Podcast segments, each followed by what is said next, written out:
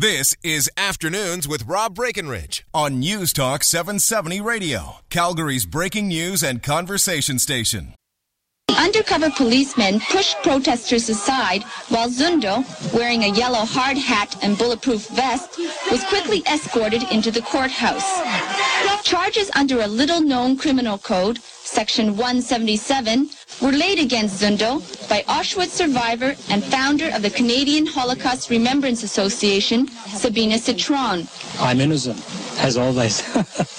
no, actually, this is, I consider this just one more step in this struggle to have the Germans rehabilitated. I'm a German. I don't think that the Germans killed six million Jews. I think the Germans did some nasty things, you know, and uh, that can be said for everybody. Okay, that is the voice of Ernst Zundel. And it was a big deal at the time. He was ultimately convicted in 1985 of spreading false news. Uh, a charge that is no longer in the criminal code, by the way, because uh, Zundel's case went all the way to the Supreme Court. I believe it was 1992, 1993. Uh, he was acquitted, and they struck down that law. And I think certainly the way authorities in Canada went after him did help to give him the notoriety that he enjoyed. Perhaps one of Canada's most well known and notorious neo Nazis and Holocaust deniers. Although technically, I suppose he's not really ours. Tried to become a Canadian citizen, uh, never did. And in 2005, he was deported to Germany, where he was later convicted of incitement of racial hatred, sentenced to five years in prison. Uh, we learned that Ernst Zundel died over the weekend at his home in Germany at the age of 78. So we look at how famous he became did we accomplish anything by prosecuting him, by deporting him? And why did he become such a well known figure? You, you sense in that clip there the um, gregarious nature of Ernst Zundel. Always smiling, always chatty, always wearing a hard hat, as was noted in the story. Not sure what, what that was all about, but um, he was uh, he was unique, that's for sure. Uh, Colby Kosh has a really interesting piece up at nationalpost.com uh, about Ernst Zundel and his rise to notoriety. Colby, thanks for making some time for us here today. Appreciate it. I'm glad to be with you, Rob. Uh, I mean, we talk about his trial in the mid 80s. Uh, he'd been in Canada for quite some time by that point, hadn't he? Yes, he was. Um, he was a war baby. He was born in the Black Forest of Germany uh, in 1943, I believe it was, and he was born in the same house he died in. The word from Germany is that uh, after being deported to Germany and serving some time there for um, charges related to hate propaganda. Uh, you know, they have very special they have special anti-Nazi laws in Germany. So Zundel's Holocaust denial, his activities over the years in mailing literature back to Germany, and the fact that he was a German citizen. Uh, meant that he was arrested almost immediately after getting off the plane once we sent him home. And he did a spell of a uh, few years in prison and got out and uh, lived the rest of his life in that same little house he was born in. Um, and you know, in the meantime, he was sort of he was a he was a figure here in Canada and, and lived here. And uh, aside from the Holocaust denial activities and the uh, literature that he was distributing, you know, he was mostly a law-abiding person, respectable enough to run for the Liberal leadership in '68. Yes, how many uh, people remember that? yes, and he had this sort of double life as a. Uh, he was one of the early figures of a sort that uh, Americans will remember when the Godfather movies came out. There are all these uh, sort of Italian uh, these groups being formed to prevent defamation of the Italian yeah, people right. by suggesting that the you know the mafia was a thing, and Zundel had a similar role here for Germans and won his first following as somebody who would uh, go on talk radio shows and you know complain about. Uh, complain about what he regarded as stereotypes of Germans, as uh, li- of, uh, of libels against uh, Germans.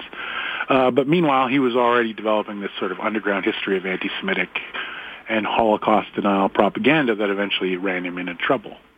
Right, and, and when you hear him in the in that news clip that we played, I mean, he comes across as as charming. He has, uh, you know, enough of a German accent that that um, that, that maybe gives him some some additional charm at some level. And he talks about the rehabilitation of of Germans, which on the surface, uh, as you say, I mean, it, it it sounds reasonable. Certainly seemed reasonable to a lot of people at the time. Yes, and uh, you know he was when, once he was found to have these more grandiose theories of history and Jewish conspiracy, and uh, the invention, what he regarded as the invention of the Holocaust. Um, you know, obviously the the point of it all became more obvious. Uh, there's this. Uh, it's almost in a sense, it looks to someone who's not German or of German ancestry, it looks like a bad conscience.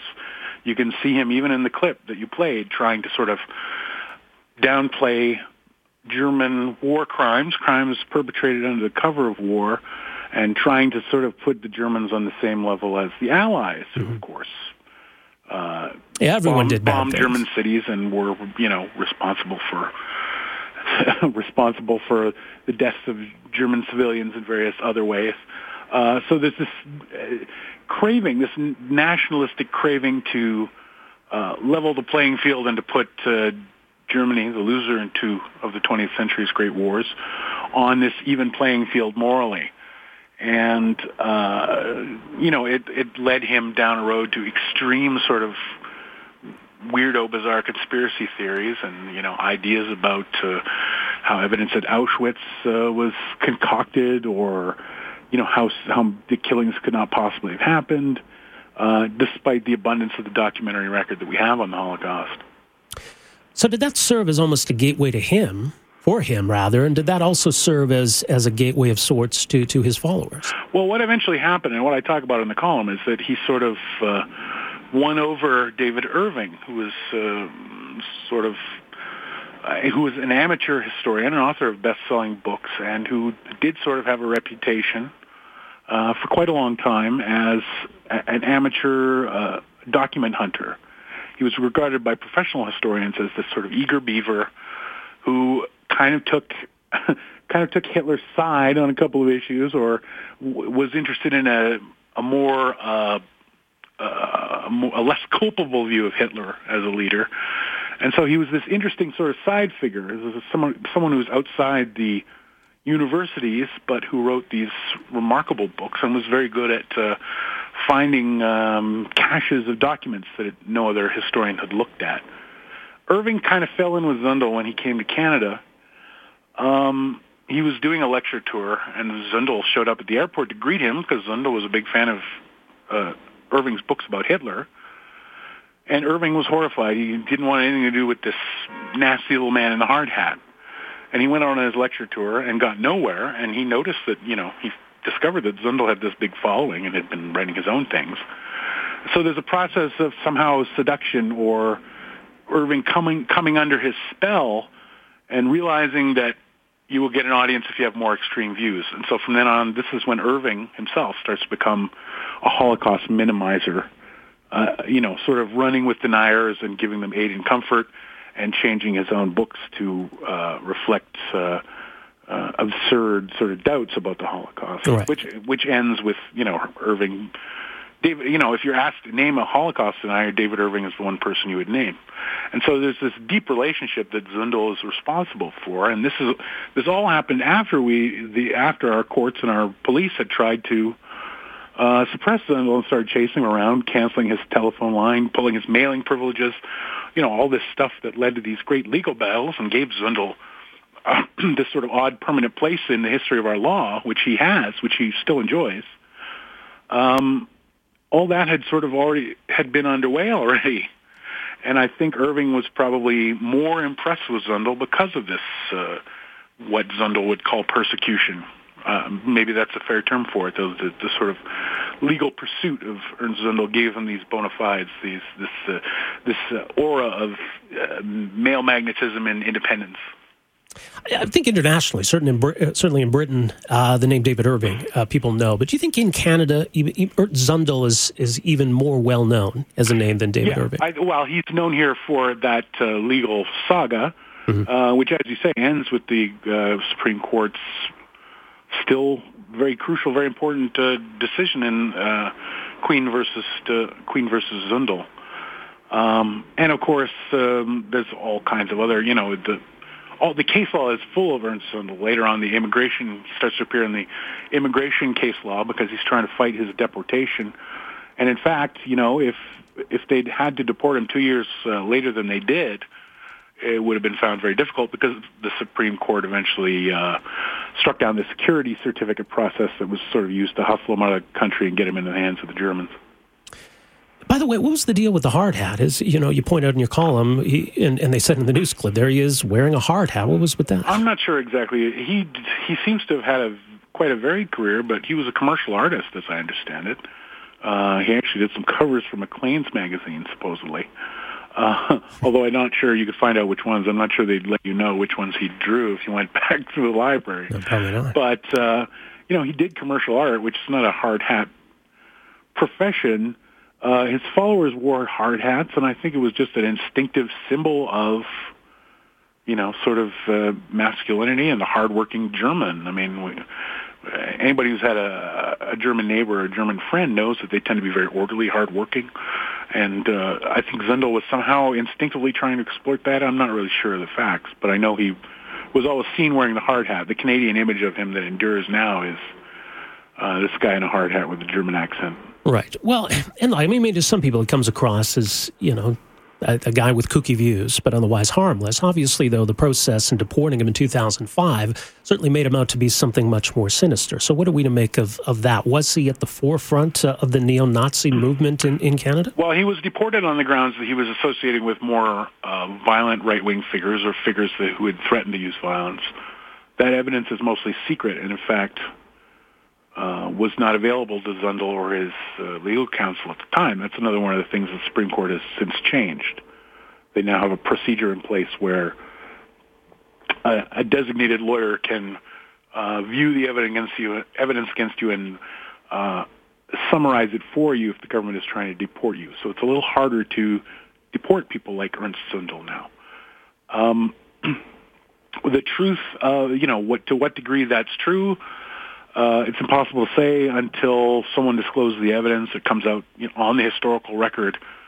Uh, someday, there's no doubt, certainly, that he was with kind of a he was in a kind of distasteful far right world that exists in Canada, um, and certainly a more we're seeing it as a more militant, organized uh, far right uh, world. Um, much of the violence. Seems to be circumstantial. The far right groups don't attract people who live ordinary sort of bourgeois lifestyles as a rule. Um, the potential for organized violence is clearly there, but who knows what kind of communications CSIS might have viewed or made a record of or whatever. What, it's a little bit unknowable. Uh, you know, and people are not. I, I don't think anybody was mourning when he left the country. so no. But as you say, I mean, uh, it was after him, and there were some other cases that secu- uh, security certificates became a, a, huge flashpoint, and it probably would, as you alluded to, be uh, a lot harder today to deport Zundel. It would be harder today to deport him, and maybe just because it's been so long since he was such a focus in the media. You know, his days, 70s and 80s were really his heyday as a propagandist and a provocateur. Uh, uh, maybe the memory uh, of his activities and his anti-Semitism would have been fading enough that people would come out in favor of him. Uh, it's uh, an interesting alternate history to think about, but uh, as it happened, they got rid of him soon enough that it held up. They did it sort of just in time from a legal standpoint, shortly before the Supreme Court made its Charkaoui ruling against the, the security certificate. As we look back then uh, on his life and certainly his time in Canada, I mean, uh, he died clearly an unrepentant man, uh, certainly never changed his views. We, we certainly gave him inadvertently a platform, notoriety. Uh, I mean, do, do we share blame for for his, his rise to prominence? You know, it's an interesting question both ways because going back over the record, what struck me is that we did undertake these efforts to suppress him, deny the means of publishing and communication. And what you notice is that it did fail, that he managed to become an international figure and to distribute his uh, books and his crazy theories worldwide. Uh, at the same time, it goes to show how scary it can be, how little it takes for one person to sort of seize control of the debate and create a, a, a flourishing little industry of Holocaust denial and neo-Nazi friendly views about history. You know, you see the you see the danger of allowing someone to be perceived as persecuted. You see the danger of giving him that glamorousness. But you also see how fertile one mind can be. You can almost sort of see the fear that the people who are pursuing Zundel, you almost see the, those fears were in a way justified. You give them maybe more respect than some free speech advocates would have given them at the time. So it almost, to me, it almost cuts both ways. You see what a what a dreadful problem he was, and how much harm that one man can do. But you also see, well, are, you know, are we helping ourselves by uh, uh, making him this uh, sort of anti-heroic figure, this uh, one man contending against uh, law and society? Yeah. So yeah, it's uh, it's given me a lot to think about as I go back and sort of look over the history of Ernst Zundel.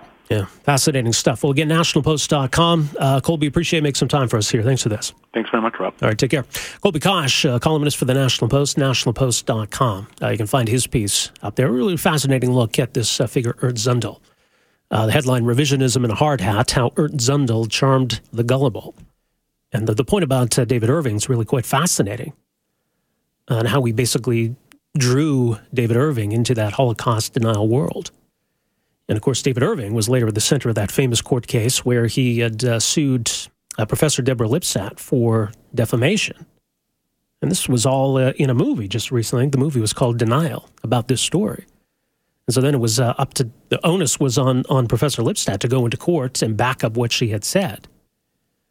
So it was about proving that she hadn't defamed David Irving, but it was basically, it became a case about proving the Holocaust. So it, that was really quite fascinating. And, and I think it's because of that that David Irving became so internationally known as maybe the more prominent Holocaust denier. But certainly it was Ernst Zundel who dragged him down that rabbit hole. And I think even still here in Canada, uh, Ernst Zundel may be the most infamous and notorious Holocaust denier. All right, 403 974 8255 974 Talk. We are back with more right after this. Afternoons with Rob Breckenridge, starting at 1230 on News Talk 770 Calgary.